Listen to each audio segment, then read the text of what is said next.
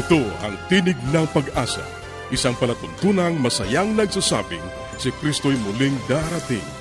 Tiyak na darating at malapit nang dumating. Kaya't kaibigan, pumadakang siya'y sa lubungin.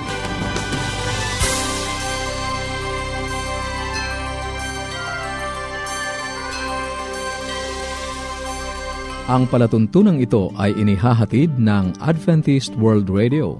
Kaibigan, mahal ka ng Diyos. Anuman ang iyong kalagayan, anuman ang iyong karanasan, magtiwala ka sa Kanya. Hindi ka niya pababayaan. Sa Kanya, tayo ay laging may pag-asa.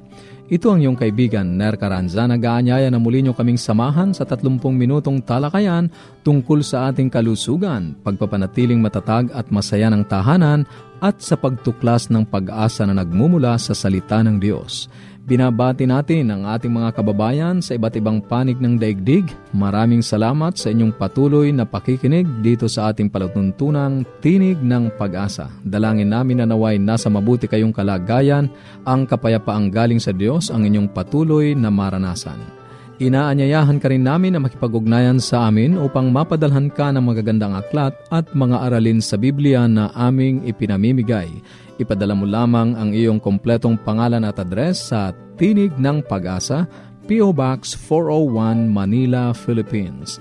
Tinig ng Pag-asa, P.O. Box 401 Manila, Philippines. Maaari ka rin mag-email sa tinig at awr.org. Tinig at awr.org.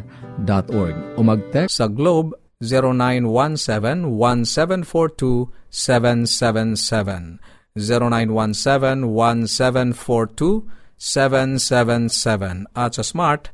0968-8536-607 0968-8536-607 At upang ma-download ang mga hindi napakinggang programa, magtungo lamang sa ating website www.awr.org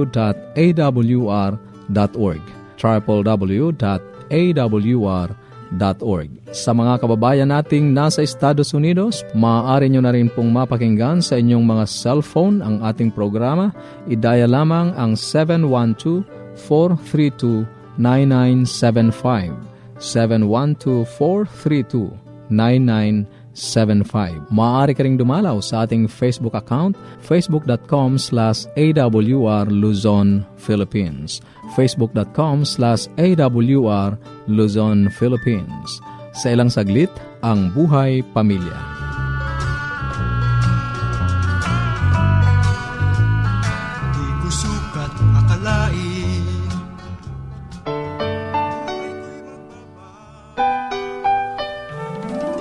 Tayong mga Pinoy, mataas ang pagpapahalaga sa pamilya. Walang hindi gagawin. Lahat kakayanin kahit buhay, itataya natin. Kahit anong hirap, kahit anong bigat, wala yan basta't para sa pamilya. Okay. Professor June Banag muli. At uh, narito tayo sa isang panibagong limang minutong talakayan na naman. Ang atin pong uh, suheto ngayon, pagkatapos na tayo ay tingnan ang ating kultura sa loob ng tahanan, kung paano maagapay, ay natutuon sa magulang ang pagiging leader. Kailangan ang leader ng tahanan ay nakakaunawa ng pagbabago. Hindi siya magiging epektibong leader ng pagbabago kung siya mismo ay ayaw magbago. At patuloy niyang pangahawakan yung mga lumang tradisyon na kanyang nagisnan na ipinamulat sa kanya mga 30 o 20 years ago. At daladala niya ito sa kanyang pamamahala sa taanan at lagi niya iginigiit nung araw ganito kami, nung araw ganito kami, nung ganun kami. Nabanggit ko na kailangan natin i-maintain yung mga values na magaganda. Meron mga values o pananaw katulad ng mga superstitious belief na dapat na nating iwanan na hindi nasusuportahan ng bagong siyensya ng pag-aaral.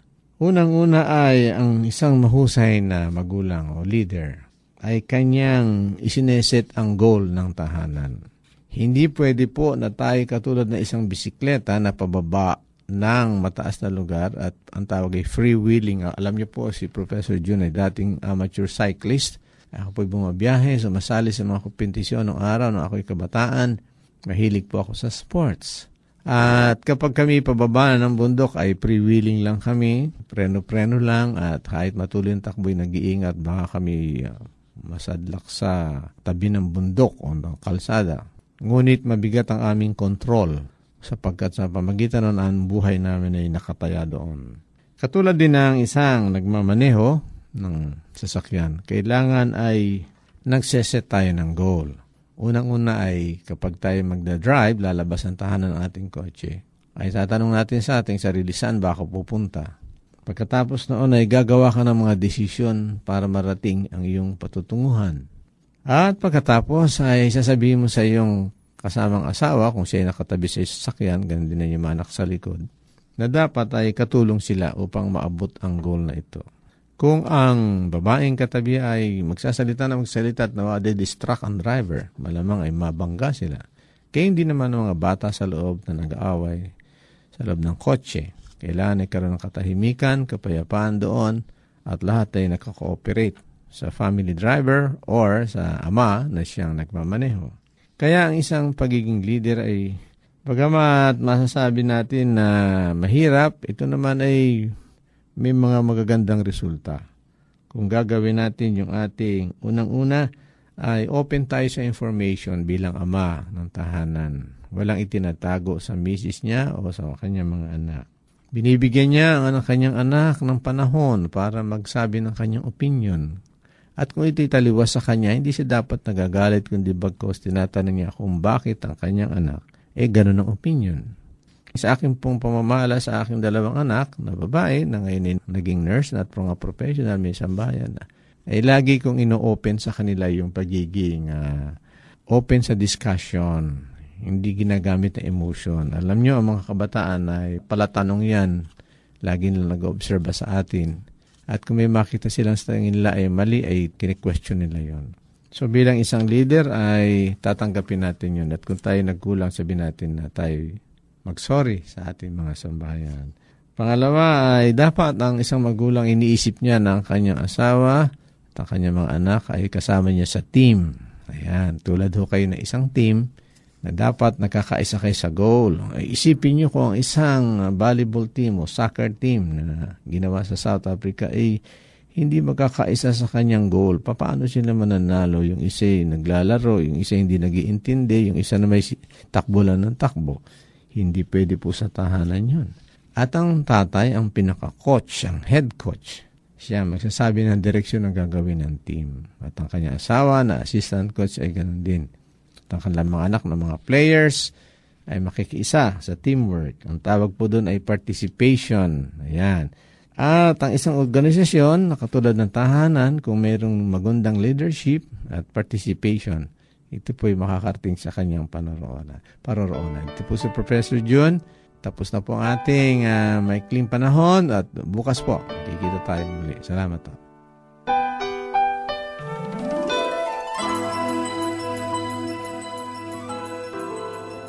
Yes, Dad and Mom are coming. I wish my parents will come too. The best way to spend time? It's with family. Adventists care. Ang bahaging iyong napakinggan ay ang buhay pamilya. Kung mayroon ka mga katanungan o nais mong magkaroon ng mga aklat na aming ipinamimigay ng libre o kaya ay mga aralin sa Biblia, maaari kang makipag-ugnayan sa amin sa Tinig ng Pag-asa, P.O. Box 401, Manila, Philippines. Tinig ng Pag-asa, P.O. Box 401, Manila, Philippines. O mag-email sa tinig at awr.org. Tinig at awr.org. Maaari ka rin mag-text sa Globe 0917-1742-777.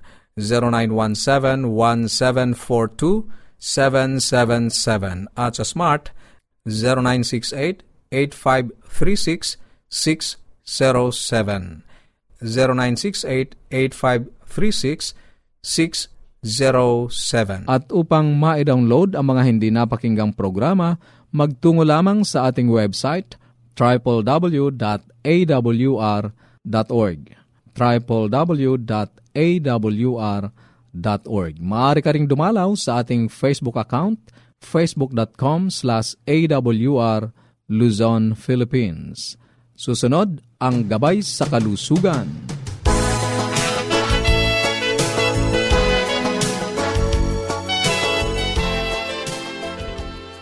Isang magandang araw po sa ating mga kababayan, sa ating mga tagapakinig, kung saan pong dako man kayo ng mundo or ng Pilipinas na nakikinig, ako po'y bumabati sa inyo ng isang maganda at mapayapang araw. Sana po kayo ay nasa mabuting kalusugan at ang Panginoong Diyos sana ang laging pumapatnubay sa inyo. Ako po si Dr. Linda Limbarona, ang inyong doktor sa Himpapawid. Atin nga pong pinag-uusapan itong mga nagdaang araw ang tungkol sa paano ninyo malalaman kung ang mga produkto na nabibili, no, ang mga binebenta sa atin ng mga health products or yung mga natural remedies, no, herbal remedies, no, ito ba ay totoo o hindi.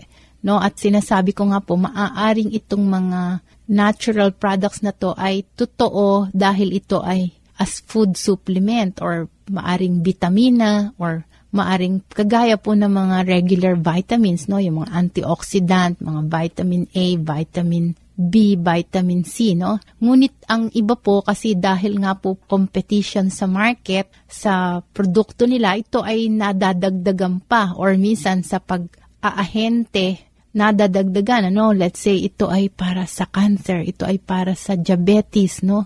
Ito kung malabo ang mata mo, kung may katarata ka, makakalinaw ng mata, no? Yan po ang minsan sinasabi kung ikaw ay merong bato no sa abdo o kaya kung ikaw ay may bato sa kidney pag tinake mo to ay naku siguradong mawawala ano? Pagka po ang claim ay yung sigurado or maraming sakit ang nagagamot at one time then we have to think no? It's not only a waste of money it's also waste of precious time. Minsan baka lumala pa ang sakit. Alam nyo, minsan marami akong pasyente na nakikita sa clinic na by the time na ma-diagnose mo yung sakit, eh medyo may komplikasyon na dahil nagbabaka sakali na makuha ng mga herbal o kaya minsan imbis na yung pera ay magastos na sa pagbili ng talagang pagpapagamot ay naigastos muna doon sa mga natural medicine na yan.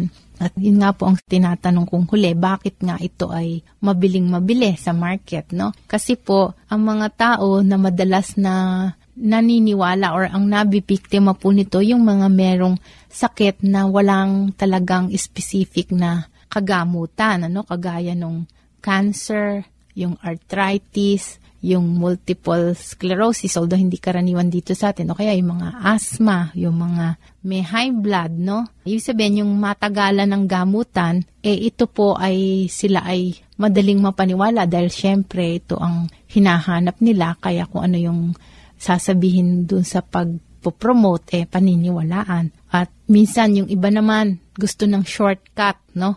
To health. Ano yung shortcut to health? Kunwari, sasabihin, alam mo, ito, pag ininom mo, papayat ka kahit hindi ka na mag-exercise at kahit ganun pa rin ang dami ng iyong kain. Ano? Alam nyo, kahit saan kayo pumunta sa mga physical fitness instructor or sa mga doctors, ang sasabihin po, kailangan magkasama yan. Ano? Yung bukod sa pag-inom ng pampareduce, kailangan ay may kasamang pagdadayet at kailangan may kasamang exercise dahil yan po ay yung mga extra fat ng katawan kailangan ay ibe-burn. So kung ang gamot naman ay walang exercise na kailangan, ito ay ibabalot mo lang sa katawan mo, ikaw ay siguradong maglulus na ng weight, eh kailangan mag-isip po tayo niyan, ano? At minsan yun naman pong claim ay instant naman na pagpapa-build up ng muscle sasabihin, o oh, gusto mong maging macho ka agad. So, inumin mo to, magbi-build up ang muscle mo. Well, merong mga ganyang klaseng gamot, pero it's not medicine, but it's harmful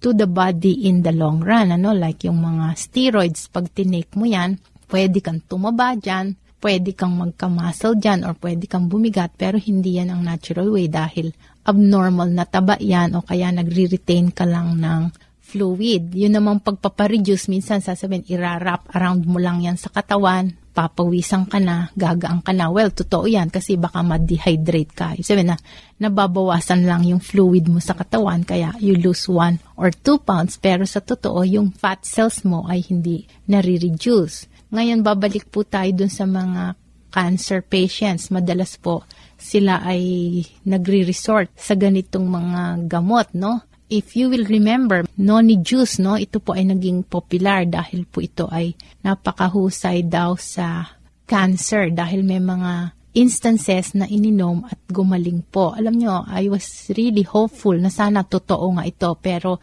in the end, wala ring well-based study na na-produce kaya parang as supplement lang din po talaga ito lalabas. Well, hanggang dito na lang muna tayo. Hanggang sa susunod, meron pa tayong mga ilang bagay na pag-uusapan tungkol dito sa mga natural products na to kung paano malalaman kung totoo o hindi. Salamat po sa inyong lahat. Paging Dr. Rodriguez, you're needed at room 321. Dr. Rodriguez, Mrs. Martinez, room 321, please. kailangan na po nating i-dialysis ang asawa ninyo. New outlook and a healthy lifestyle makes a big difference. Adventists care. Ang katatapos na bahagi ay ang gabay sa kalusugan. Para sa inyong mga katanungan o anuman ang nais ninyong iparating sa amin, maaari kayong sumulat sa Tinig ng Pag-asa, P.O. Box 401 Manila, Philippines. Tinig ng Pag-asa, P.O. Box 401 Manila, Philippines. O mag-email sa tinig at awr.org. Tinig at awr.org. Maaari ka rin mag-text sa Globe 0917-1742-777. 0917-1742-777. At sa Smart 0968-8536-607. 0968-8536-607. Maaari ka rin dumalaw sa ating Facebook page, facebook.com slash awr Luzon, Philippines. facebook.com slash awr Luzon, Philippines. Dadako na tayo sa ating pag-aaral ng Biblia. Kumusta ka kaibigan? Napakabuti ng ating Diyos. Nanupat sa araw-araw kanyang pinaparanas ang kanyang dakilang pag-ibig, ang kanyang maraming pagkapala. Muli, narito ang iyong kaibigan sa Himpapawid, Pastor Romeo Mangiliman, na nagsasabing, napakabuti ng Diyos, kaibigan. Patuloy tayo sa ating pag-aar ng salita ng Diyos. Papaano ba ang buhay ng isang tao na pagkatapos na kanyang tinanggap si Kristo? Siya ba ay kailangan lalago? O kung siya ay nabuhay ng gayon at tinanggap si Kristo, hanggang doon na lamang ang kanyang pamumuhay? Ang pagbabago ng puso na sa pamamagitan nito'y nagiging anak tayo ng Diyos ay inihahalin tulad ng Biblia sa pagkapanganak. Itinulad din ito sa pagtubo ng mabuting binhing inihasik ng magasaka. Sa ganyan ding paraan, yung mga kapag babalik paloob pa lamang sa Diyos ay dapat magsilaki na tulad sa mga sanggol na bagong panganak. 1 Pedro 2.2 Hanggang sa umabot sa taas na mga lalaki at babae kay Kristo Jesus, o gaya ng mabuting binhing inihasik sa bukid, sila'y dapat magsilaki at mamunga. Sinasabi ni Isayas na sila'y tatawaging mga punong kahoy ng katuwiran na pananim ng Panginoon upang sila'y magluwalhati sa Diyos. Isayas 61, versikulo 3. Kaya nga mula sa katalagahan ay may mga halimbawang naglarawan upang tumulong sa atin sa pagkaunawa ng mahiwagang katotohanan ng kabuhayang ukol sa Espiritu. Ang buong karunungan at kasanayan ng tao ay hindi makakalikha ng buhay sa pinakamaliit na bagay sa katalagahan. Sa pamamagitan lamang ng buhay na ibinigay ng Diyos, maaring mabuhay ang halaman o ang hayop man. Kaya't sa pamamagitan din ng buhay na mula sa Diyos, sumisilang ang buhay na ukol sa Espiritu sa mga puso ng mga tao. Maliban na ang tao ay ipanganak buhat sa itaas, ay hindi siya makatatanggap ng buhay na ipinarito ni Kristo upang ibigay. Kung paano sa buhay, gayon din sa paglaki. Ang Diyos ang nagpapamukadkad sa mga bulaklak at nagpapaging bunga sa mga bulaklak na ito. Sa pamamagitan ng kapangyarihan niya ay lumalaki ang binhi.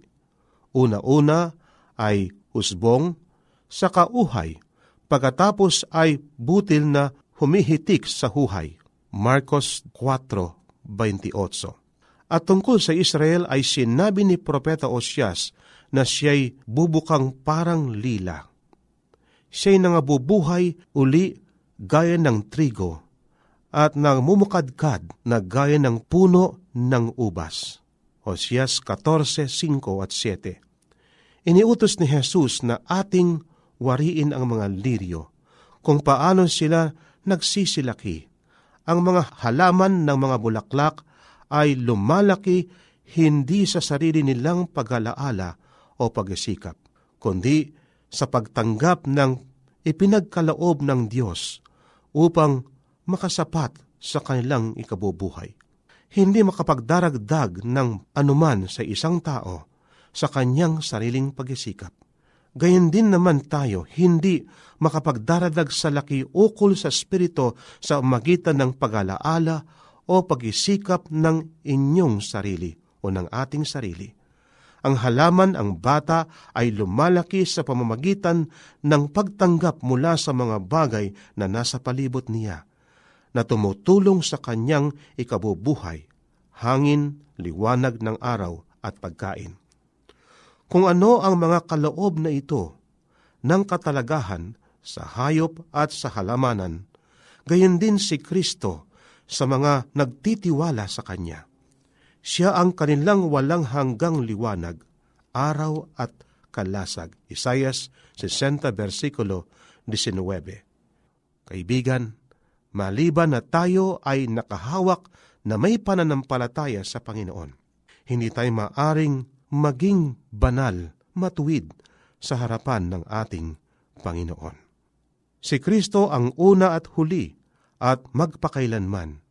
Siya ang sasa atin, hindi lamang sa pasimula at sa katapusan ng ating takbuhin, kundi sa bawat hakbang sa daan. Sinasabi ni David na, aking inilagay na lagi ang Panginoon sa harap ko, sapagkat kung siya ay nasa aking kanan, hindi ako makikilos. Mga awit 16.8 Itananong na ba natin, papaano ako manatili kay Kristo? Gaya ng pagkatanggap sa Kanya sa pasimula. Kung paano nga na tinanggap si Kristo, Jesus na Panginoon, ay magsalakad tayong gaya ng sa Kanya. Kolosas 2.6 Ang ating paglingkod na matuwid ay mabubuhay sa pananampalataya. Hebreo 10.38 Ibinigay na ng Diyos sa atin ang kanyang sarili sa magitan ni Kristo. Kaya kung ating panghawakang matibay ang pananampalataya sa Kanya, kaibigan, tayo ay lalago sa pananampalataya. Ang panalangin ng mga awit ay nagpapahayag ng ganyan ding isipan. Ikaw ay magpahinga sa Panginoon at maghintay kang may pagtitiis sa Kanya. Mga awit 37 versikulo 7. At ibinibigay ni Isayas ang ganitong pangako, sa katahimikan at sa pag-asa ay magiging ang iyong lakas. Isayas 30.15 Ang kapahingaang ito ay hindi natatagpuan sa di paggawa, sapagkat sa paanyaya ng tagapagligtas, ang pangakong nagpapahinga ay kasama ng tawag na gumagawa, pasanin ninyo ang aking pamatok at makakasumpong kayo ng kapahingaan sa inyong sarili. San Mateo 11.29 Ang pusong lubos na nagtitiwala kay Kristo ay siyang magiging pinakamasikap at pinakamasipag sa paggawa para sa Kanya. Kapag ka ang isang tao ay tumanggap kay Kristo, hindi nangangulugan ang taong ito ay wala nang ginagawa. Pero kaibigan, ang tao ay inaaring ganap o tinatanggap ng Diyos sa magitan lamang ng pananampalataya sa biyaya ng Diyos, hindi sa ating saring lakas, kundi sa Kanyang kapangyarihan. Kaibigan, wala tayong maaring maipagmalaki sa ating paglago na bilang Kristiyano kung tayo man ay sumusunod sa kalooban ng Diyos, sapagkat ang pag-ibig ni Kristo ang siyang gumagawa para sa atin. Kaibigan, ang kailangan lang, tanggapin mo si Kristo yung tagapagligtas. Subalit ang pagtanggap sa Kanya para bagang katulad ng mga taong kinasal, pagkatapos ba sila'y kinasal, wala na silang gagawin? Sila ay mabubuhay na bilang mag-asawa. Gayon din, kaibigan, ang pagtanggap kay Kristo mabubuhay kang kasama ni Kristo. Kaya nga ang sabi nga ni Apostol Pablo, hindi na ako nabubuhay kundi si Kristo ang nabubuhay sa akin. Kaibigan, yan ang ating kailangan. Tanggapin mo si Kristo yung tagapagligtas. Mabuhay ka na kasama niya. Ito ang iyong kailangan. Maraming salamat sa iyong pakikinig. Sana'y nakinabang ka sa ating mga pag-aaral ating itutuloy ang mga paksang nasimulan sa susunod nating pagtatagpo sa ganito ring oras at himpilan.